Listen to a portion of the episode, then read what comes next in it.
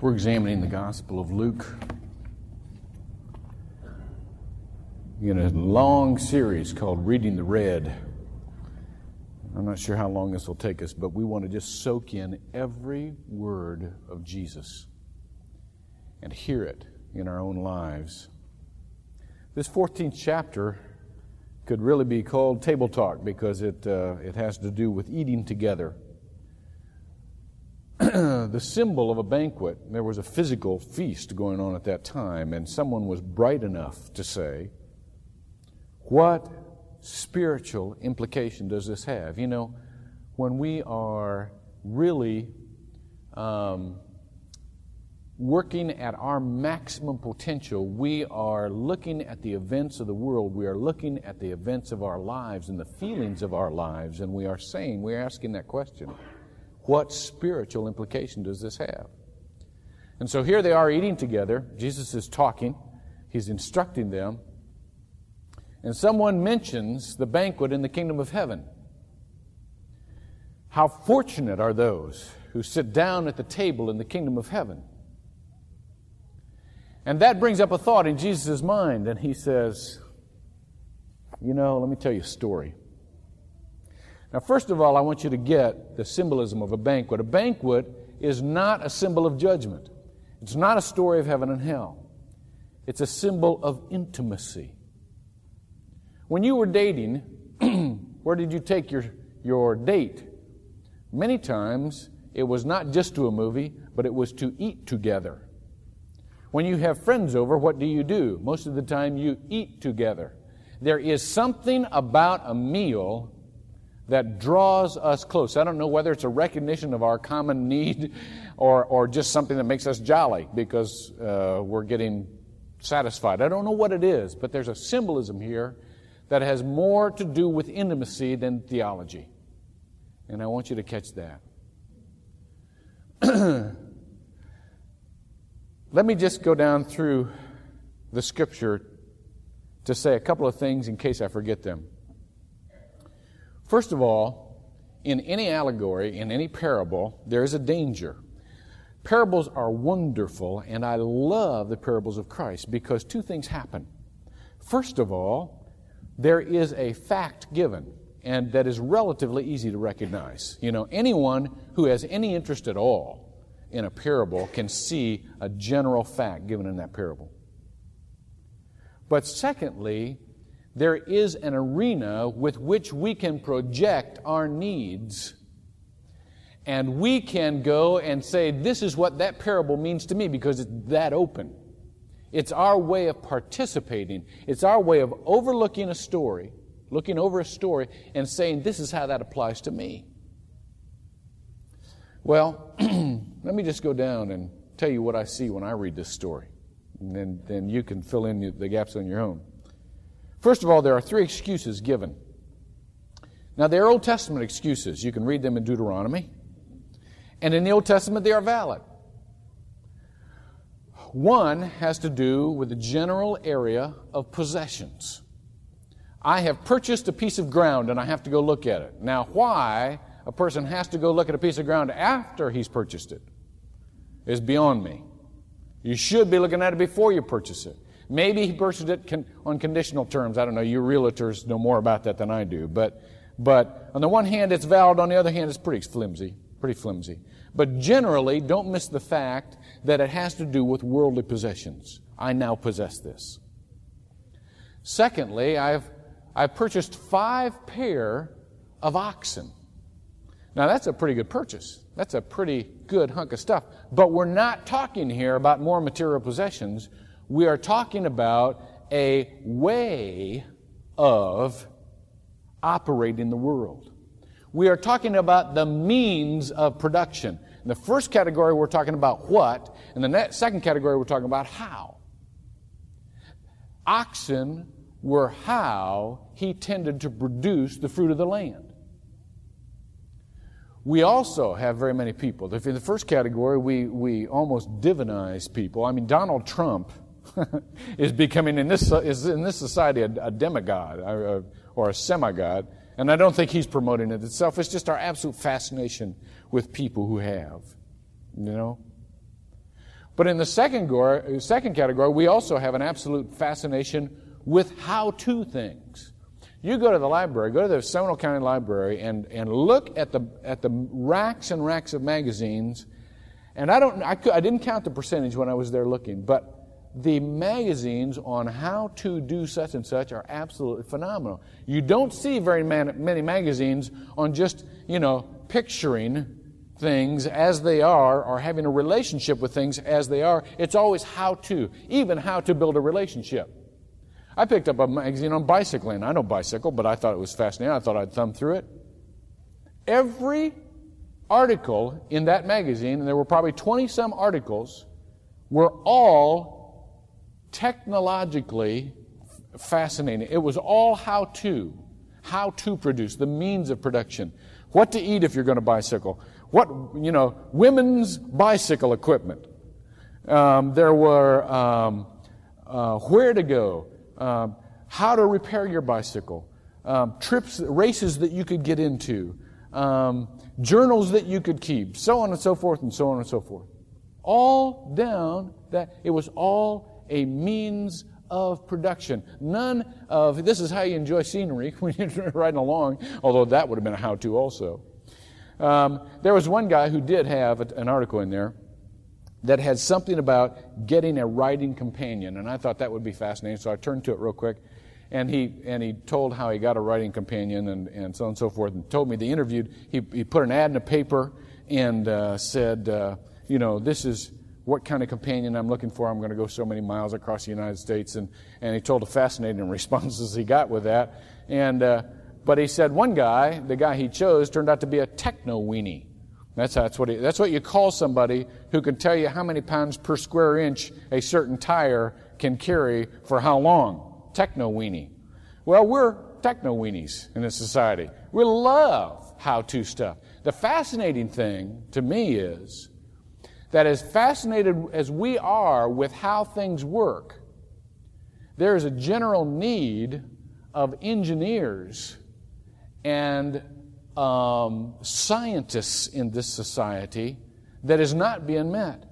Two thirds of the company, I read this in another magazine, two thirds of the personnel directors in companies, two thirds of their requests are going unanswered because people are technically inequipped, non equipped to handle the jobs that they have to offer. We have a, we have a dire need of engineers in this, company, uh, this country, but yet 80% of our school children write themselves out of a career in engineering or in science by the 10th grade because of their lousy scores in math and science. 80%. So, isn't it interesting that we're so fascinated with the how to, but not fascinated enough to work to get the expertise we need. Well, anyhow, I, I always get off on those things. I'm sorry. But, but the, the second one was, a, was it kind of stands for people who are fascinated with the means of production, uh, the efficiency experts, the, the, the um, people who are always practical, and this is the way we can do this. Third category is the who. It symbolizes those relationships, to me, it symbolizes those relationships in our lives that start out very healthy, very normal, but for some reason, because of those relationships, we excuse ourselves from the presence of God. Those very relationships that should be a fulfillment in the presence of God become an excuse for not spending time with God. You know, I'm sorry, God, I got to do this with my child, or I, I've got to do this with my wife, and I'm not sure where they are spiritually, and I don't want to force the issue, so therefore I just won't, you know, respond. Now, notice in this parable there are two, two invitations. One is an invitation to come to the banquet, and every one of the ones he invites initially says, okay. Otherwise, he wouldn't have sent his servant back. His servant wouldn't have gone back, right? So there is an initial acceptance. but there's another invitation. And this is the invitation where the rubber hits the road. The, initial, the, the, the second invitation is a call. and says, okay, now it is required that you come be with me. There are basically two kinds of invitation when it comes to salvation. One is, do you want to go to heaven or do you want to go to hell? And who, if they, if they buy into the original construct, would say, no, I want to go to hell? I mean, there just aren't very many people out there that say, no, count me out. I'd rather burn. And those are the people who, in their mind, have a relationship with God. Yeah, I accepted that. Didn't I accept the invitation? I mean, we would go. But when the actual call of God comes, then comes the real invitation. Then comes the bottom line. Then comes the matter, matter of prioritizing. Then comes the matter of, well, I don't know how much I'm going to interrupt my life to have fellowship with God.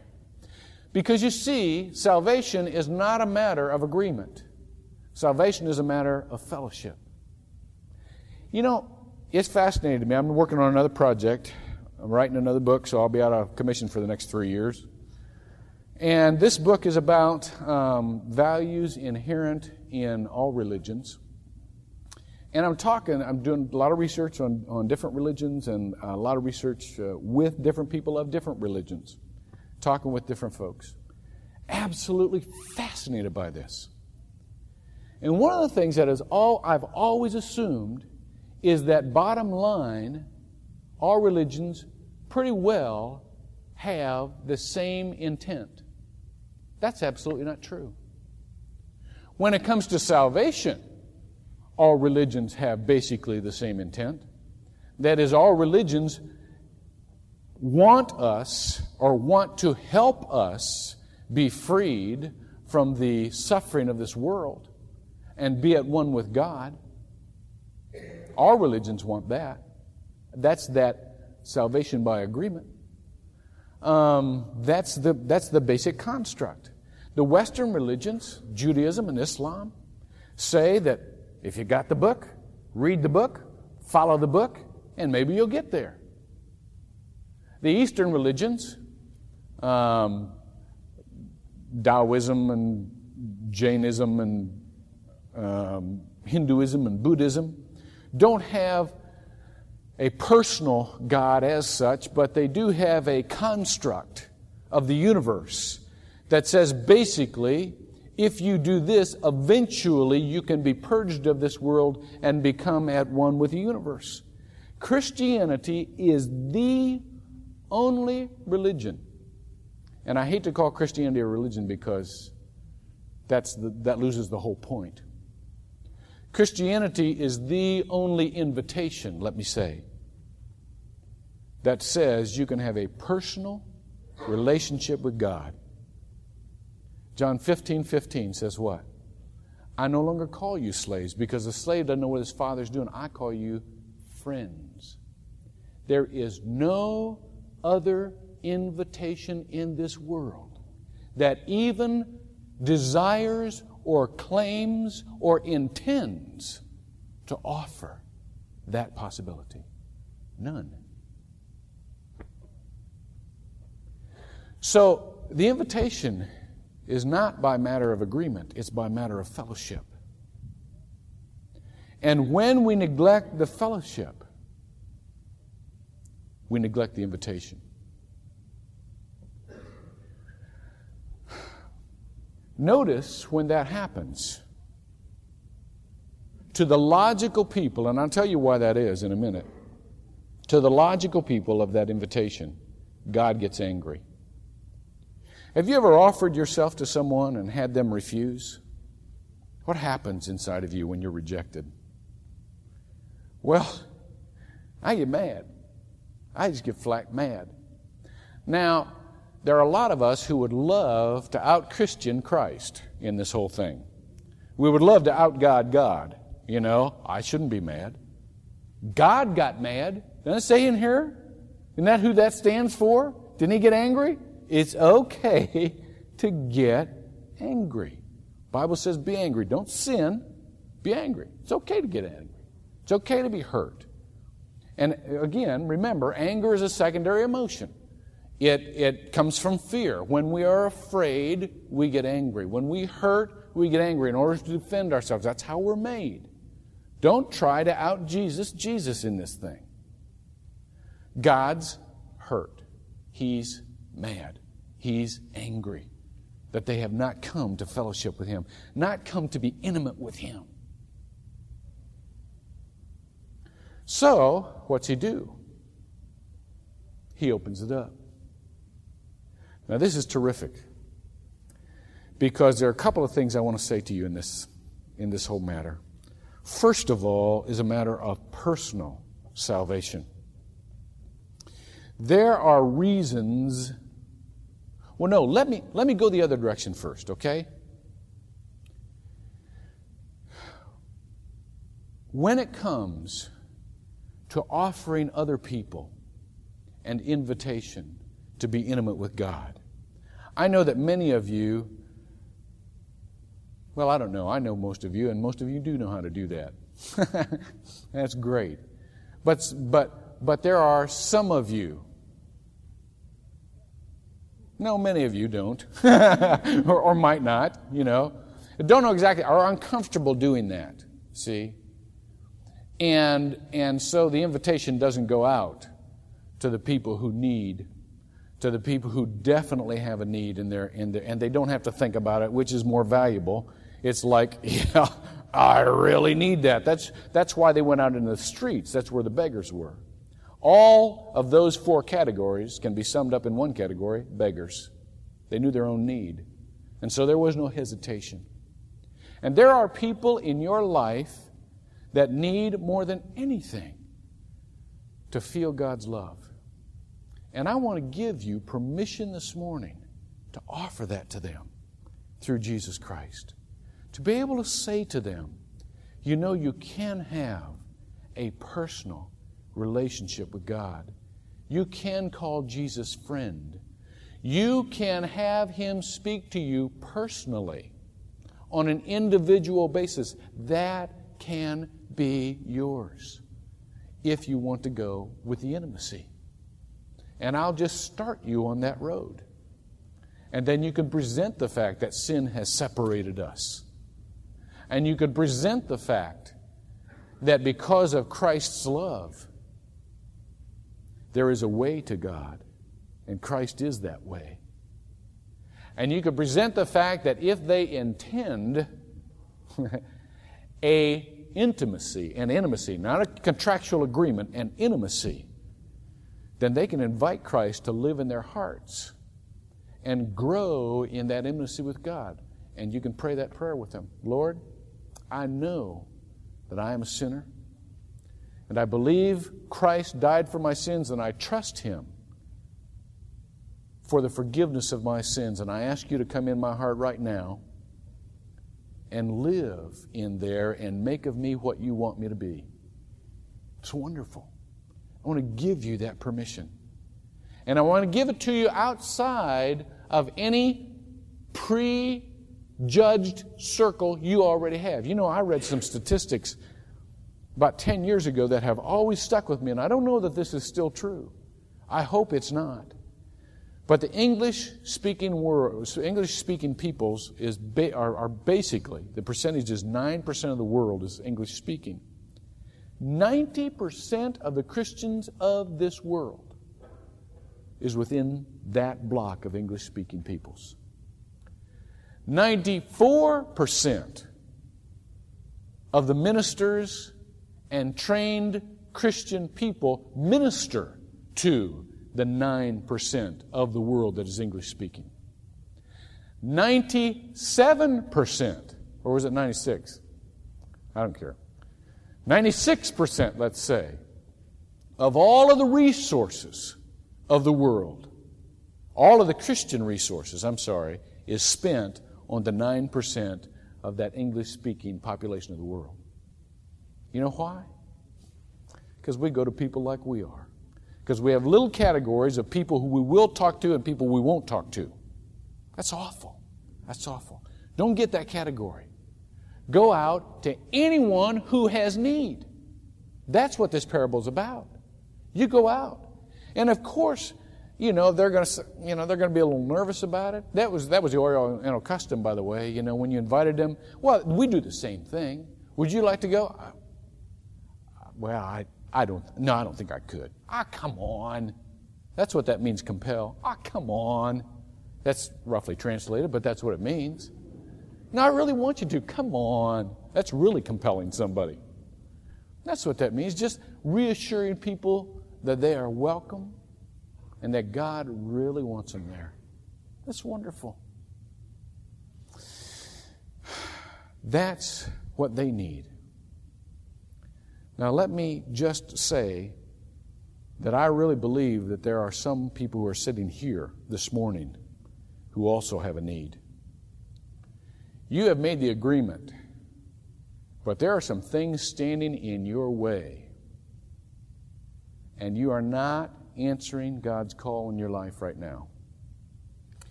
And I'm not sure why the delay is there. I don't know whether it's because of something you own or something you're trying to learn how to do or some person in your life. I don't know what it is. But I know and I can sense that some of us have a block when God is calling us to another level of intimacy. Let me tell you two reasons why you need to get rid of the block, and you need to get rid of it this morning. First of all, there is, excuse me, I'm drying out.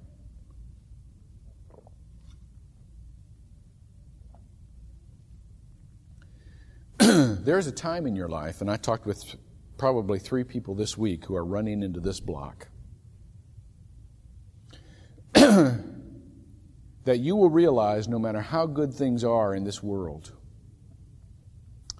there's a deadness about them. There's a deadness. They, they, there is a need inside you they can't answer. I heard a story one time about uh, a young artist, sculptor, who was absolutely excellent. And he sculpted the figure of an angel. And through some friends, invited the master Michelangelo to come and to look at that angel. And when Michelangelo came, before he got into sight of this artist, this artist hid himself because he did not want to influence Michelangelo's judgment of the piece at all. He just wanted to hear it. And Michelangelo stood before this magnificent sculpture of an angel with astonished admiration. And he walked around that sculpture, looked at it from every angle, and then said to himself, It only lacks one thing.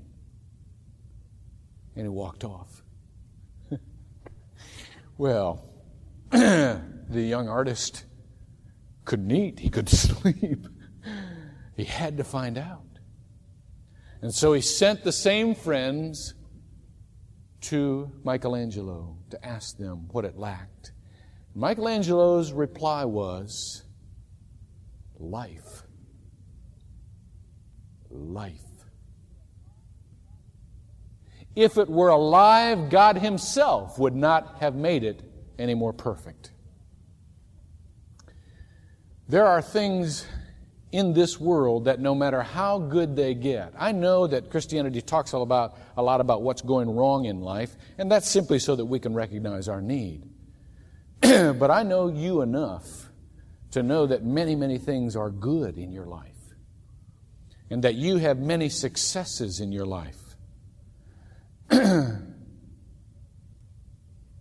but don't you look at them and say, you know, there's a part of this that's dead for me. There's a part of this that has an end, that can't go any further. No matter how good it gets, it can't go any further. Even your marriage can't go any further. Even your parenthood. If your kids are great, I want to talk to you, but if your kids are great, perfect, give all the right responses, there's a part of you that will say, but unless God is involved in the intimacy here, intimacy here, unless we are in Christ together and we are in the presence of God, all the things of this world, relationships included, can only take me so far. That's the important part of salvation that sometimes we forget about. And then we wonder why, even if we're Christians, the world doesn't go all that well. But there's a second reason, and I'll, I'll close with this. There is an invitation that all of us have to become intimate with God, and because of the fellowship of that intimacy, because of the, because of the multitude of people at that banquet, we find a part of ourselves that we did not find before. Did you ever wonder why? Now, it was Oriental custom that the dinner did not begin until everyone who was coming was there. That was Oriental custom. But did you ever wonder why the host had to fill up all the table? Why just the beggars? And there must have been a multitude of beggars just in the streets, just in the town square. Enough to eat, certainly, what he had planned to feed his friends. You ever wonder why he sent him out a second time? There is a vision of God for your life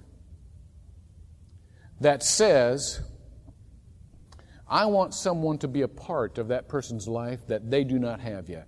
They are not there yet.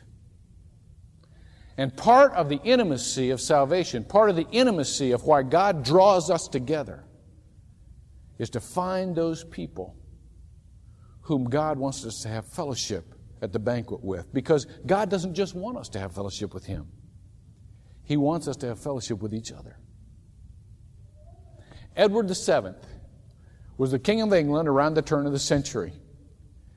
And he gave a great banquet, someone like this banquet, to celebrate his coronation, the commemoration of his coronation. And he invited what he called people of little means, what we would call poor people. And serving those people, now listen to this, this is really neat. Serving those people were princes and princesses and dukes and lords and army officers. They were serving the meal to the poor. Well, there was a couple who came in from the country. An old, old couple who had struggled all their life and they had slowly been selling everything so that they could eat. This was before the time of government support. They didn't have any family in the area. Their friends could only do so much for them. They were literally starving to death, and they were going to have to sell everything just to get them to the poorhouse. During the banquet, a young officer from Australia came and served them, and one of the old guys, or the, the, the uh, husband, said to the wife, said, Boy, he looks like Ned, doesn't he? And the wife grinned and the young officer who was listening kind of bolted. You could see something go through him. And he went back to get something else to serve them. And the old man looked at him again and said, You look like our Ned. And the young man said, Well, who is this Ned and where is he? Trying to hold back some excitement in his voice. The old man said he was our son. he left 30 years ago to go to Australia. We haven't seen him and or heard from him in 20 years. And the young officer looked at him, tears in his eyes, and said, My name is Ned. And if your name is Edward Broughton, you're talking about my father, who died 21 years ago. And my reason for being in England for the past few years was to find my grandparents. And I did not know where they were. And you are them. And of course, they had a terrific reunion. And the young army officer said, Where are you going? they said, To the poorhouse. He said, No, you're not. Grandmother, take my arm. You're living with me. It's just an illustration, just a simple story to say there are still people in your life that God has not included that He still wants to include. And some of you feel that gap. Some of you know that by drawing close to God and His people, by becoming intimate with God and His people, He's going to put someone in your life you have a hunger for. And that is also part of His salvation process for you. Would you pray with me? Lord God, we thank you for your word and its invitation to intimacy. We thank you that you are not the God of theology, you're the God of love. And we thank you for the responsibility we have of coming to you until your plan for our life is complete. And we are answering your call. We pray this in Jesus' name. Amen.